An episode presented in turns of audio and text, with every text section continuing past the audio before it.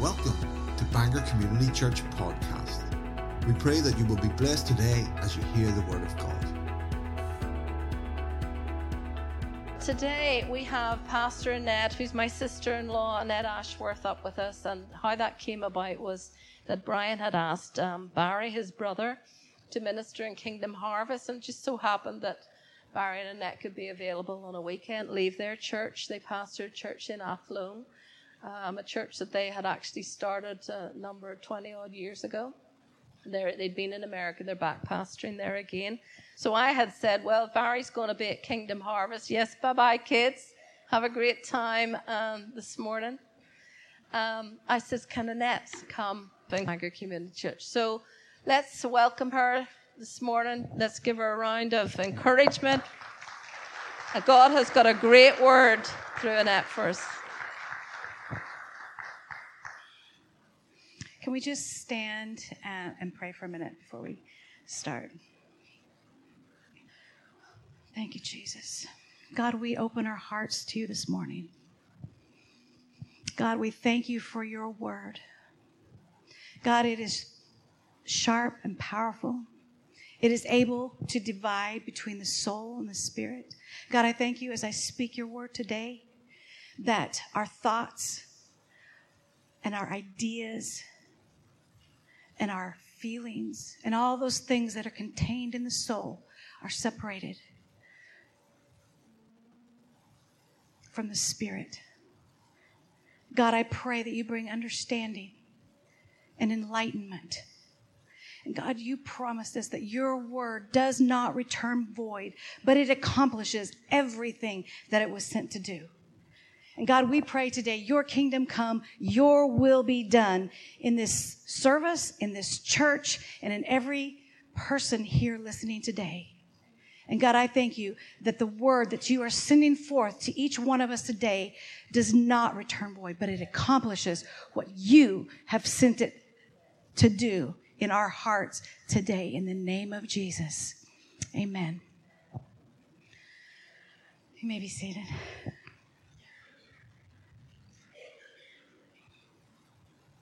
I have a question for you this morning. Is God's grace enough? The Bible says His grace is sufficient. But is that really true? Is it true in your life? Is it true in your life? Is God's grace enough? Is it enough for whatever you're going through, situation, family today? Is His grace enough? For that family situation? Is His grace enough for the problems that you may be having at work or in your business? The struggles? Is His grace enough for the stress that you may be having in your life or your health? Young people, teenagers, is God's grace enough for you? For school, for exams, for assignments? Is His grace enough for you, for your social life? Did you know that God made you a social person? Every one of you. He's the one that created us to be social. It was His idea. It wasn't teenagers' idea. It was God's idea. He's the one that created us to be social beings. And if you think that your desire for having a social life increased because you're a teenager because of our society. No. It's how God created you. And His grace is sufficient for loneliness. His grace is sufficient to bring you friends. His grace is sufficient to overcome peer pressure and to walk godly in this world, in this culture that we live in. His grace is sufficient. Is His grace enough, church? To walk you through the things that you go through as a body? Is His grace sufficient to weather the storms? Is His grace sufficient for our frustrations and our disappointments and our hurts? Yes, it is. God's grace is sufficient. And this morning, um, I want to talk to you about grace. And you know, we all know that we are saved by grace through faith and not by works, lest any man should boast. But it's God's grace is so much more even than that. It is so much more. And I hope to minister from God's word today what he has to say about grace in our lives. Grace has three different functions in our life. The first is us receiving God's grace. And this morning, I want to talk to you about the different, ex- different expressions of God's grace towards us in different areas of our life that the Word talks about. But also, one of the functions of grace is for us then to steward that grace and to walk in that grace in our lives. And a lot of times we miss that part. We know that God's grace is what saves us. He, we know that it's sufficient for us in our times of trouble, but we don't understand how we are to walk in His grace. And we're going to talk about that a little bit today. And then grace should be our motive in life. And as I go through these things, there is no way that I can go through all of them. Um, this message this morning, I condensed over the last three days from a four hour teaching to 30 minutes. So I have not taken out any points, um, but I've taken out a lot of scriptures um, and a lot of examples and everything. But I felt like there was nothing that I wanted to take out. I feel like that this whole message is going to be compact. Um, get your pens out, write the scriptures. You don't have to turn to them. But let's just go through all of this and just get a big picture of grace in our lives as Christians. First of all, what is grace? Let's define it. We know we're saved by it. We know it's sufficient for us. Those are the two main scriptures that we all know. Um, here's just some, some of these are kind of generic definitions. Some of these are definitions the church has given to kind of help us to understand grace in its simplest form. Goodwill, favor, mercy, clemency, a favor rendered by one who doesn't need to do so, to dignify or raise by an act of favor, to honor, temporary immunity or exemption, to reprieve. And then some of the, the church definitions that we have of grace is God's unmerited favor or grace, God's riches at Christ's expense, a gift that you don't deserve. These are all things that we've heard. And, you know, the world uses the word grace. You know, um, he graced us with his presence. Um, she, she, you know, showed great grace in the, the situation. But what is grace really? The first thing that we need to understand that grace is, is it is part of the character of God. It is who He is. If you don't understand grace, if you're lacking in grace, know God. When you know God, you will begin to understand His grace. When you seek Him about grace, He will reveal Himself to you. He will reveal that grace that is who He is to you. Ephesians chapter 1, verse 6 and 7, it says, To the praise of the glory of his grace by which he made us accepted in the beloved.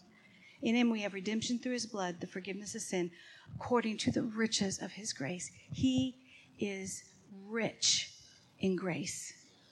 He is rich in grace. Psalm 78 38 talks about how he was compassionate and forgave their iniquities and he didn't destroy them. This is the Old Testament. This is before Jesus came and it's all of his blood. He restrained his anger and did not arouse all of his wrath. You know, God was full of grace even before he sent Jesus. He's the same yesterday and today and forever. He is a God of grace.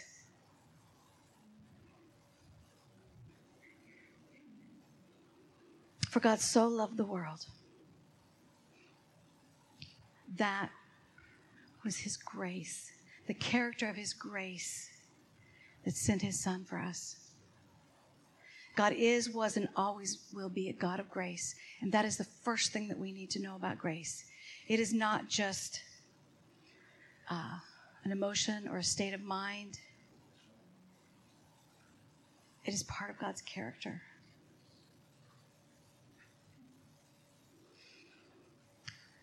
You know, grace is pure. If I was going to describe grace to a chemist, now I'm not super scientific, but I know enough to know that um, a compound is made up of more than one element, right? And, and if I would have thought about it before, I could have written some down, but I didn't, so I'm not going to go there. But an, an, an element is, is pure. It's not mixed with other elements. When it's mixed with other elements, it becomes a compound. And so, if we were to describe grace to a chemist, we would say that it's an element, not a compound. It is pure. And it's never a mixture of divine benevolence and human effort. It's always just divine giving. Our effort has nothing to do with grace. Our part, now, our grace affects our efforts, and there's things that are part of our lives that are like compounds, and grace is one of those elements in that compound. But grace in itself is pure and has nothing to do with your human effort. Romans 11:6 says, "If by it's by grace, it is no longer on the basis of works. Otherwise, it is no longer grace. If you try to mix your works in with that grace, it is no longer grace." Another thing is grace is not an occasion for sin. Ever. Romans 6, 1 and 2. What shall we say then? Are we to continue in sin that grace might increase? May it never be. Grace is always in harmony with God's other attributes. For example, for example, He is a just God and He's a holy God. Grace is not granted at the expense of His holiness or His justice. Ever. We can't say, well, I have grace, so I don't have to walk holy before God. Now, here's the thing grace doesn't set aside the requirements for justice, it fulfills them. You see, because of grace, we have been justified.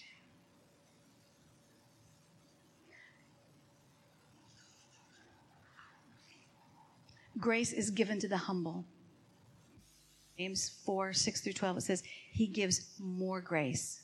Therefore, it says, God opposes the proud, but gives grace to the humble. Now, I just want to go through a few expressions of grace. And as I do this, you, you will have heard do all of these. And I ask you this morning to hear them again with new ears. Because even if you heard them last week, you're at a different place than you were last week. And hear them as a word from God, because they are. This is God's word for you here today. When we come to the house of the Lord, we come always to hear from God. I don't care what song they sing. I don't care if they go off tune. I don't care if they get off balance, which they did none of that today. But, or if they sing a song that has the wrong doctrine, or isn't your style, or it's too loud, or it's too soft. I don't care what the preacher's like or even if they're preaching something that's wrong, if they speak one scripture, you can hear from God. If you stand there and you worship God with all of your heart, it, none of that other stuff matters. And if you've heard it a million times, It doesn't matter. Hear from God today because He has a word for every single one of you. No matter how young you are, no matter how old you are, God has a word today. Saving grace. That is the epitome of God's grace towards us. The work on the cross, what He did there, our salvation and our redemption. Hebrews 2 9, Jesus crowned with glory and honor because of the suffering of death, so that by the grace of God, he might taste death for everyone.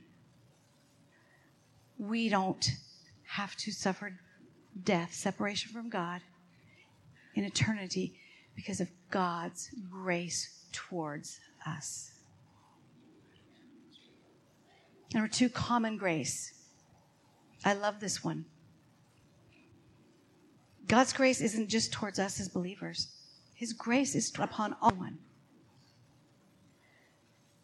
It's the benevolence which is poured out upon all men, regardless of their spiritual condition.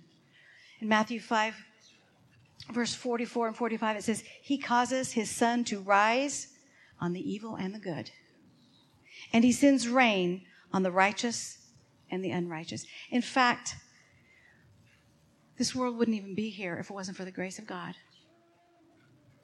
the sin in this world would have already destroyed it. But God's grace is towards everyone, His common grace. In fact, He is holding back His coming because of His grace so that many would be saved. His grace towards them that have not yet received Him.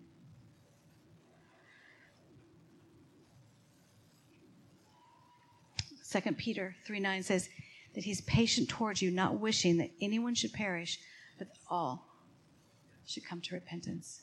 That's the common grace of God. Securing and standing grace. This grace is the manifestation of God's grace by which we are kept secure in our walk with Him despite of sin, despite sin. Romans 5, 1 and 2, it says, We have peace with God through our Lord Jesus Christ, through whom we also have obtained our introduction by faith into the grace in which we stand. We don't just get saved by grace, but we stand in grace. And Ephesians says, having done all to stand, stand therefore. How do we do that? In the grace that He has lavished upon us that grace helps us to stand. Sanctifying grace.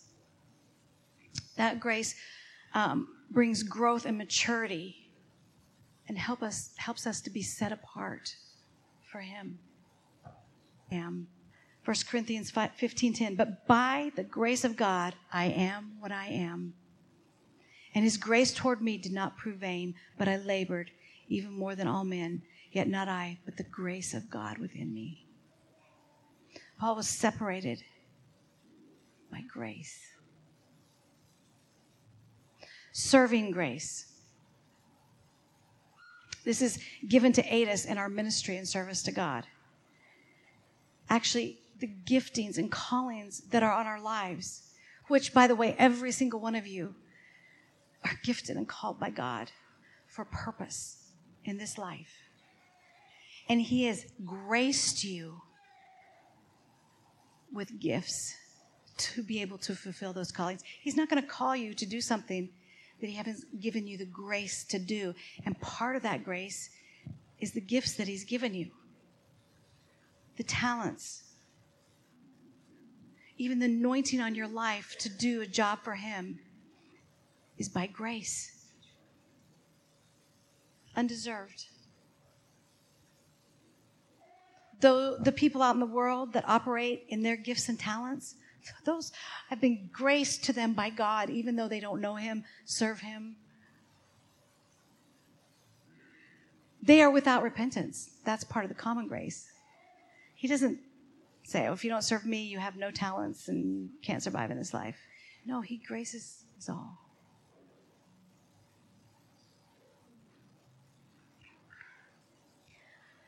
Sustaining grace. This is grace that is given at special times of need when you're going through something extra. It's extra grace. And that's the one where it says, My grace is sufficient for you, for power is perfected in weakness. When we are weak, when we are struggling, that grace is sufficient. That grace comes in, helps us, helps us to stand on God's word, helps us to fight the enemy, helps us to speak God's word and make our way, helps us to do what we need to do to be delivered or healed, set free. It's that grace. Provisional grace. That's where God provides everything that we need in this life. 2 Corinthians 9 8 says, I pray that you will know that God is able to make all grace abound to you, so that in all things, at all times, having all you need, you will abound in every good work. Now, how much is He going to provide for us? All. When is He going to provide to us for us? At all times. For all things. I think that pretty much covers it. And it says here um, that He makes grace abound to you. That's where that provision comes from, from the grace of God. You don't have to earn it. Yes, there are principles in God's Word that we have to follow.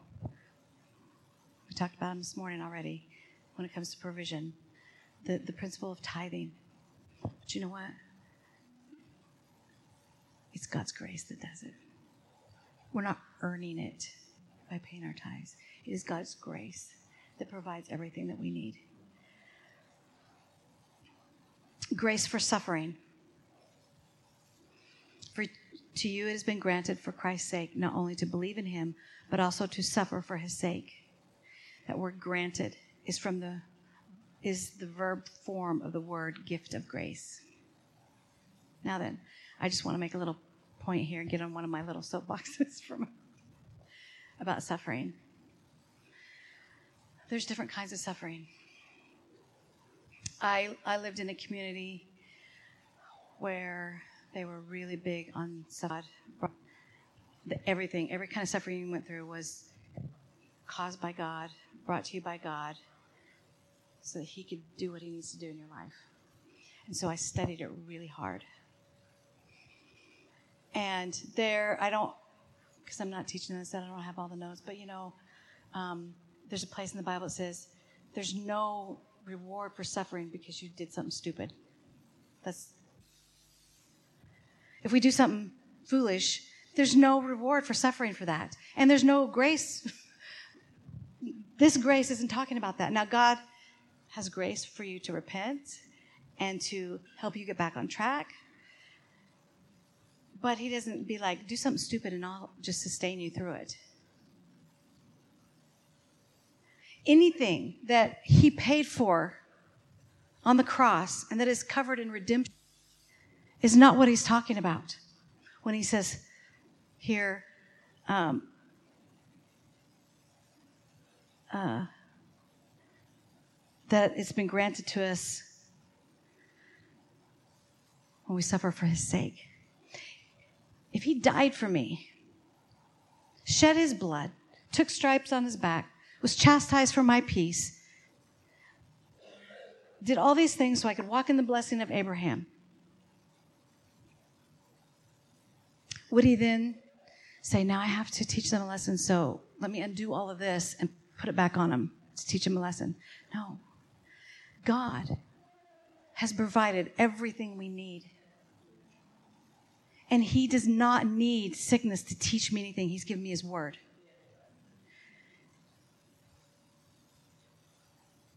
Any suffering that he paid for on the cross, he does not need to use that to teach me anything because he's given me his Holy Spirit.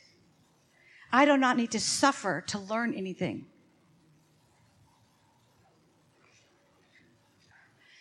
What we suffer for, when the Bible talks about suffering, we suffer for the sake of the word. We su- suffer because we associate ourselves with Jesus Christ. We suffer in our flesh because of sin and the fight against it. We suffer as good soldiers in Christ. Might you have to give up something that is material to serve God? Yes. That is not the same as poverty that God's given you to teach you a lesson. Might you give your life, your physical body, like the persecuted church? Yes. For the sake of the gospel, but not for God to teach me a lesson. And when you have to do those things, when you get fired or sacked or whatever, because of your stance for God, that's suffering for Christ. And guess what? He provides you another job, or He sustains you with His grace, even financially through that time. If you have to give your life, there will be grace for it. But you know what? You will be giving your life. He will not be punishing you because he needs to teach you a lesson.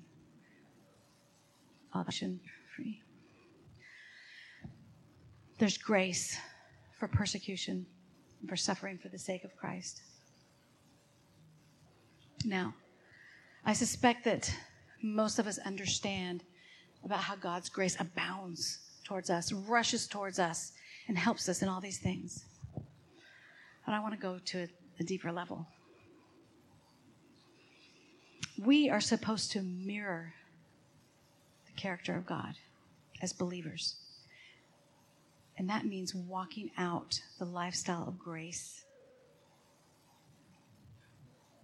Psalm 73, verses 1 through 3, it says, Truly, God is good to Israel, to those who are, who are pure in heart. But as for me, my feet had almost stumbled, and my steps nearly slipped, for I was envious of the arrogant when I saw the prosperity of the wicked. Humanly speaking, it is very difficult to give grace to someone who we think is undeserving. Isn't that true? Very gracious towards somebody, and then they do the wrong thing and then suddenly we're not so gracious anymore.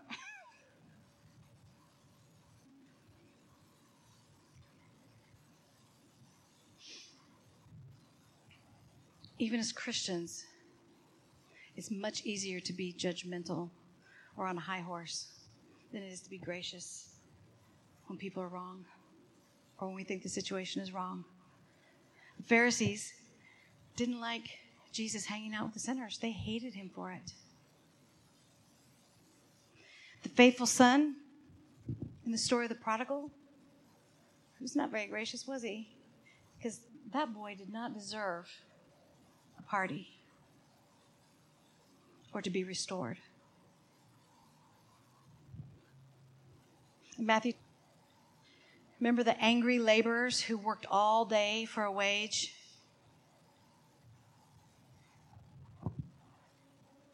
And the master kept asking more people to come all throughout the day, even until the last hour. And then he gave them all the same wage. And those laborers that started at 6 a.m. at sunup were very angry that the ones that just came for the last 30 minutes got the same wage as them because they didn't deserve it. But guess what? I always told my kids growing up, life's not fair. And you don't want it to be fair. Because every single one of us don't want what we deserve. The wages of sin is death, and all have fallen short of the glory of God. But he was full of grace and mercy. And while we were yet sinners, while we still hated him, he died for us. And that is what we need to mirror, not only to the world, but you guys need to be mirroring that to each other and to your families. The grace of God. All that grace that we just talked about, that it just abounds toward us, you need to be letting that then just be gushing out to everybody around you. Walk in the same grace towards others that you have received from God.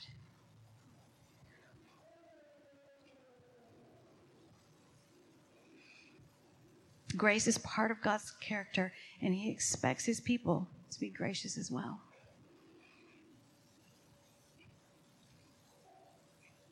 Grace was persona, personified in the life of Jesus. And it also needs to be manifested in the life of the saints. Ephesians 1 6, He saved us to the praise, and the glory of His grace.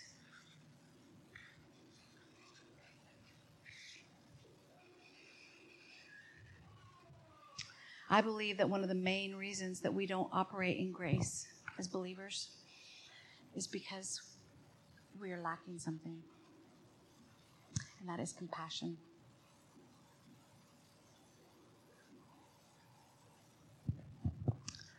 Compassion causes grace to be distributed. I'm going to show you this in the life of Jesus. Matthew 9 36 to 38. It says, "But When he saw the multitudes, he was moved with compassion on them because they fainted and they were scattered abroad as sheep having no shepherd. Then he said to his disciples, Truly, the harvest is plenteous, but the laborers are few. Pray the Lord of the harvest, and he will send forth laborers into his harvest. He was moved with compassion. And I'm not going to list all the scriptures, I'm just going to list some other things that Jesus did when he was moved with compassion. He was moved with compassion because they were hungry and he fed the people. He had compassion and he healed their sick. He was moved with compassion and he forgave the debt. He was moved with compassion and he was willing and he made them clean. He was moved with compassion and he cast out the devil. He had compassion and he raised the dead boy from the dead.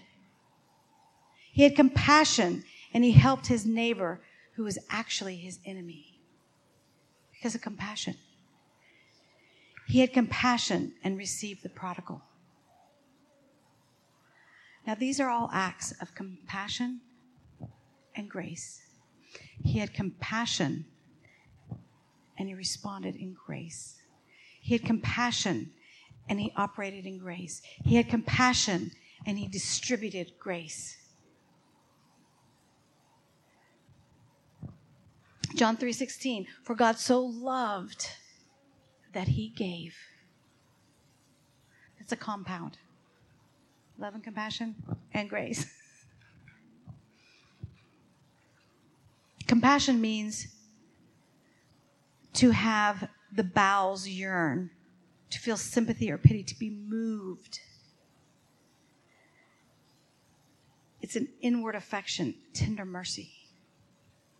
And it is, it is more than an emotion. It's like, you know, wherever you feel your emotions, kind of here and another part of your soul. But compassion is more from here.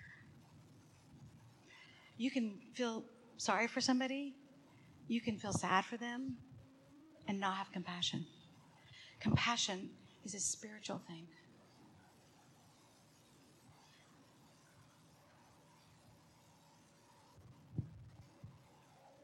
And just like love, it's an action. And compassion's action is grace.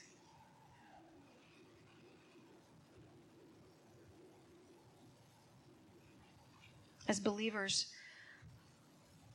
um, believers were first called Christians in Acts 11:22. I don't know if it's the first time, but it's one of the first times, if it wasn't the first. And that word means follower of Christ and disciple. What is a disciple? A disciple who is someone who follows the example of their teacher or their master, who um, acts like they do. You learn what they do, and then you do it. That's what makes you a disciple. And as disciples, we must see how Jesus acted. And then we must act that way. And we, we, we see that in, in many areas, but so many of us never think about grace when we think about this. And it's very important. Grace is very important. I believe personally that grace should be in every foundational course that you have in church, that it should be part of any discipleship class that you do.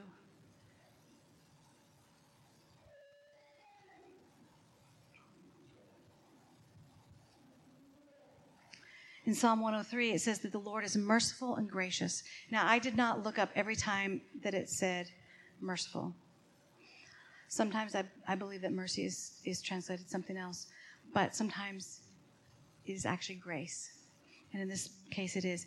That Hebrew word for merciful there is full of compassion. He's full of compassion down here, and then it caused him to extend grace. He gets the compassion and he extends the grace. We need to get compassion and extend grace. In Ephesians 3 2, it says, If you've heard of the dispensation of the grace of God, which is given to given me toward you, that word dispensation means it's administration or stewardship.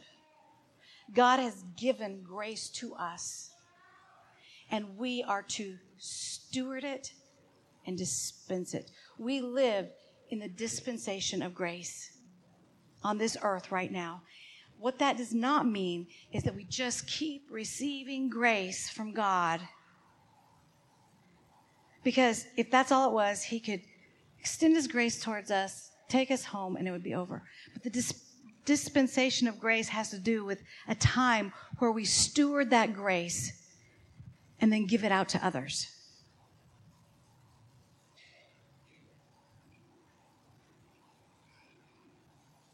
1 Corinthians 4, it tells us that it is required in stewards that a man be found faithful. And we usually think of that in terms of money. But God has given us so much more. And we need to be faithful in stewarding the grace that He has given us.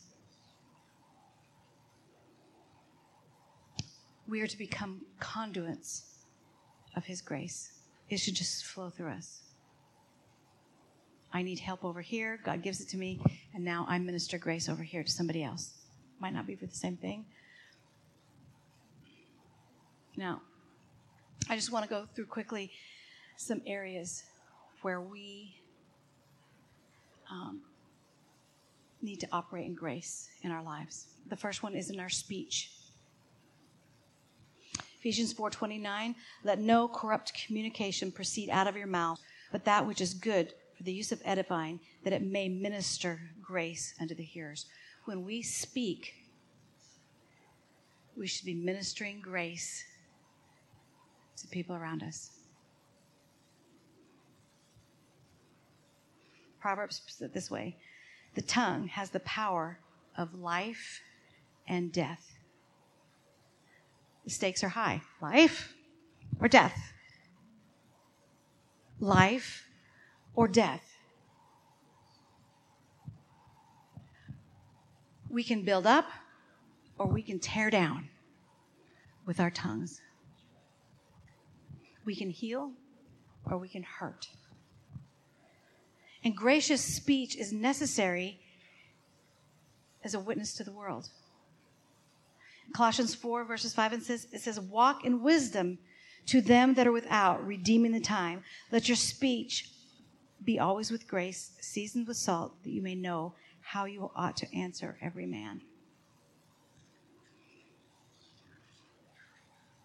We need grace and forgiveness. You know, we receive forgiveness through the grace of God.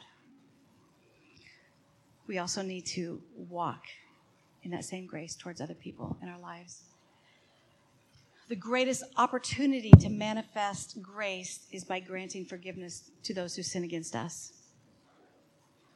And it's probably the hardest. It's, it's hard to forgive someone that hurt you, right? We can forgive people for doing stuff to other people. Right? it's harder when they did it to us. It's harder when they're doing it. We don't wait until they've said sorry to forgive them. While we were yet sinners, Christ offered a way for us to be forgiven, knowing that we might not respond. Your forgiveness, that grace, needs to be offered if forgiveness is never sought after. It doesn't have anything to do with the other person, it has to do with the grace of God inside of you. Matthew 5:43 You've heard that it was said you shall love your neighbor and hate your enemy. But I say to you love your enemies and pray for those who persecute you. Therefore must, you must be perfect as your heavenly Father is perfect. And that word perfect means complete. And you know we have the Holy Spirit living on the inside of us and we operate we can all of us operate in all the fruits of the spirit because they're there. And we have been made in his likeness remade in his likeness. And for us to be complete we need to walk in forgiveness. We need to walk in grace in all of these areas.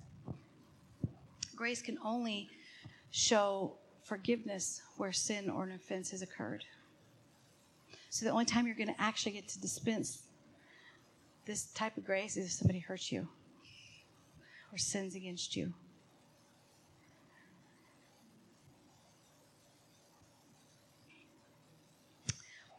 Romans 5:21 where sin abounds grace abounds all the more. And we usually apply that to you know well this is a sin, sinful situation and God's grace is going to help us to get through it, or, you know, I've messed up really bad, so I'm going to have extra grace. That's true. But it also means you're going to have more grace to forgive the more somebody sins against you. And you need to be prepared for that. When you are hurt, when you've been done wrong by, just like Jesus coming on the cross, is the epitome of grace towards us. Us forgiving others is the epitome of us walking in God's grace. Grace and confession and reconciliation. James 5:16 says, "Therefore confess your sins to one another and pray for one another that you may be healed. That the prayer of the righteous person has great power as it is working. That you might be healed and restored." This has nothing to do with your justification in Christ. You have an unshakable standing with God if you've given your life to Him. James is writing to Christians who have already been reconciled to God through the death of Jesus. So, what does that mean to be restored? It's not talking about being restored to God, it's being restored to your brother or sister, to your mother, to your father, to your children, to your boss, whoever. Um, restoration is the act of coming away from our sinful acts. And part of that sometimes um, needs to be to be restored in a relationship. If strain off the narrow path and falling to the hole ground, if that's sin, then restoration is getting out of the hole and back onto that path.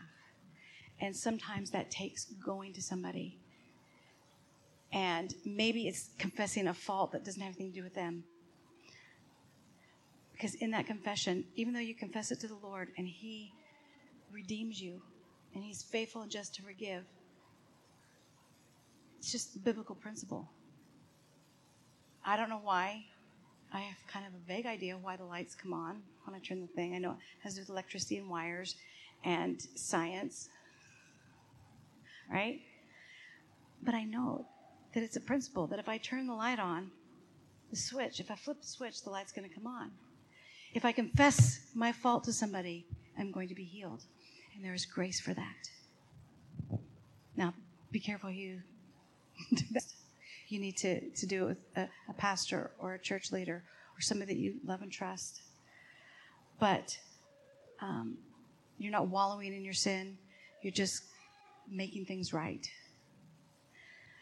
Um, in Matthew, it says 5 23 and 24 if you bring your gift to the altar and remember that your brother has something against you, you leave your gift before the altar and go your way. You don't even give your gift until you go to that person who has something against you. Now, it doesn't say that you've sinned against. You might have sinned against them, and that's why they have something against you. Or they might just have something against you. It doesn't matter. If you realize, if you remember, oh, somebody has something against me, I need to go and make it right. Now, it doesn't even say that they're going to forgive you or like you or let you off the hook or anything else. That's not your responsibility. Your responsibility is allow the grace of God to operate through you and go to them and say, listen, I know you're upset with me. Can we make this right? And God's grace gives you the ability to do that. And then you just leave the rest to God. See, there's only two commandments love God and love your neighbor as yourself. And in Matthew 22 40, it says that all the commandments hang on these two commandments. That means that, that word hang means attached. The commandments without love are religion and useless.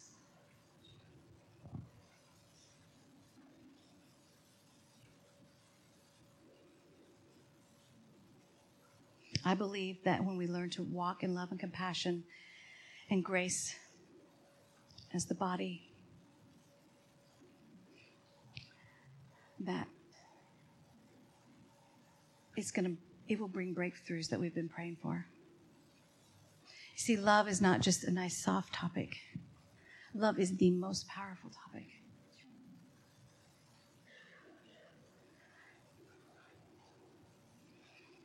Grace in giving. I'm almost done. We want you to know, brothers, this is uh, Colossians 8 1 through 9, about the grace of God that has been given among the churches. I'm not going to read all of this, but basically, this church didn't have very much. And they were full of grace.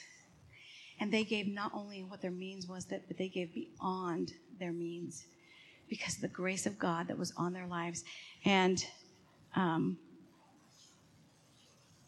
says that uh, for us to excel in this act of grace as well. For you know the grace of the Lord Jesus, that though he was rich, for your sakes he became poor, so that you might, by his poverty, become rich. And there is a grace in giving, both financially and of yourself, beyond what you have and what you're able that God gives. And Paul says to, to act on this grace. Grace in service. Now, we talked earlier that we we get our gifts for serving and we are graced to serve. Okay? This is different.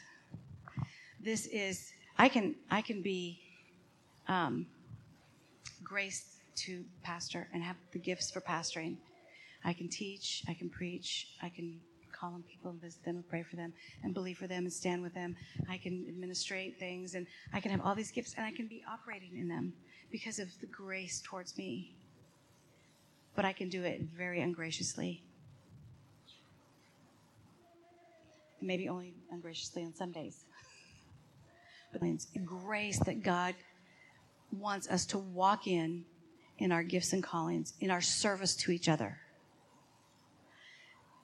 God wants you to be a cheerful giver. That's grace. That's grace. He wants you to operate in grace as you serve Him and as you serve the body of Christ and you serve those people around you. I, you know, the, Jesus said, He who wants to be the greatest among you must become the servant of all. But I kind of suspect if you're not a very gracious servant, you're not going to become very great. Does that make sense? I mean, it's that gracious serving. See, God gives grace to the humble, and there's a humility in our service that allows us to be gracious. And when we do that, then we can become all that God has called us to be. Being great doesn't mean being uh, important. Being great means fulfilling everything that He's called you to do. I'm, I'm not going to do the rest of these because time is out, but motivation for worship should be our motivation for communion. We don't take communion, we don't get right so that we can take communion. We take communion because of the grace of God, and it motivates us. Um, this is a different uh, section. What, what motivates us? We are motivated to worship God because of grace. We are motivated to take communion because of grace. We are motivated to pray because of grace. Um, and this morning, um, as we finish, I just want to pray for you. And I believe that um, God gave me a word during worship.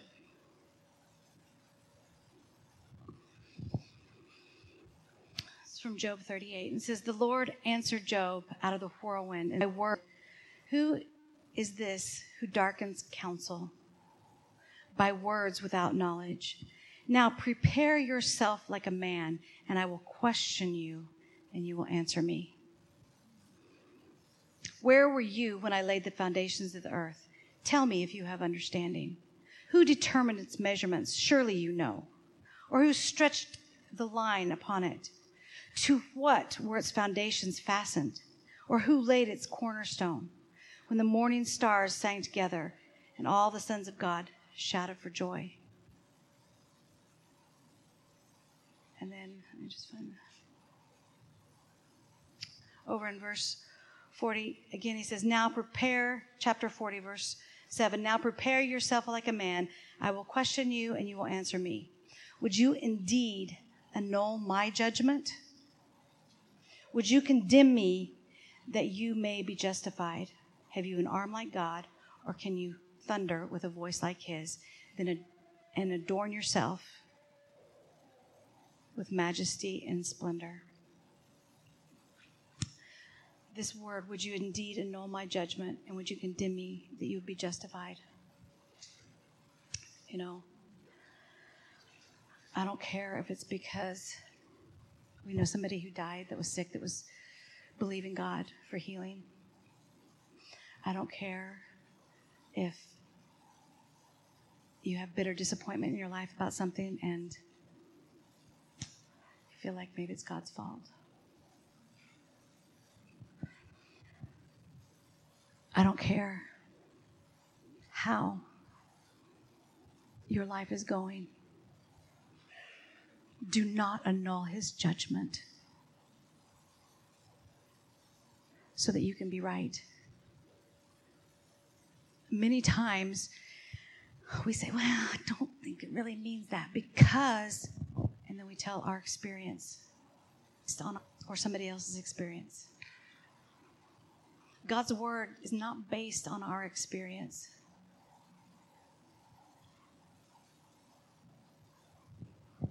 And whatever it is that you're going through today, God wants you to know His grace is sufficient. Do not annul His word. His grace is sufficient. Stand with me. God, I thank you that your grace is sufficient. Your grace is sufficient in the lives of these young people. I don't care how dark this world is. I don't care how much social media there is. Your grace is sufficient. And parents, I want to tell you, stop saying you hate that your children have to be brought up in this time in history. This is where God put them. And His grace is sufficient. He will protect them. He will lead them. He will guide them. He has plans for their life, and they are here for such a time as this. He has something for them to do in this generation. So stop being afraid. Yes, it's a crazy, crazy world out there. But we are not of those who back down and quit. God, we look to you, the author and the finisher of our faith.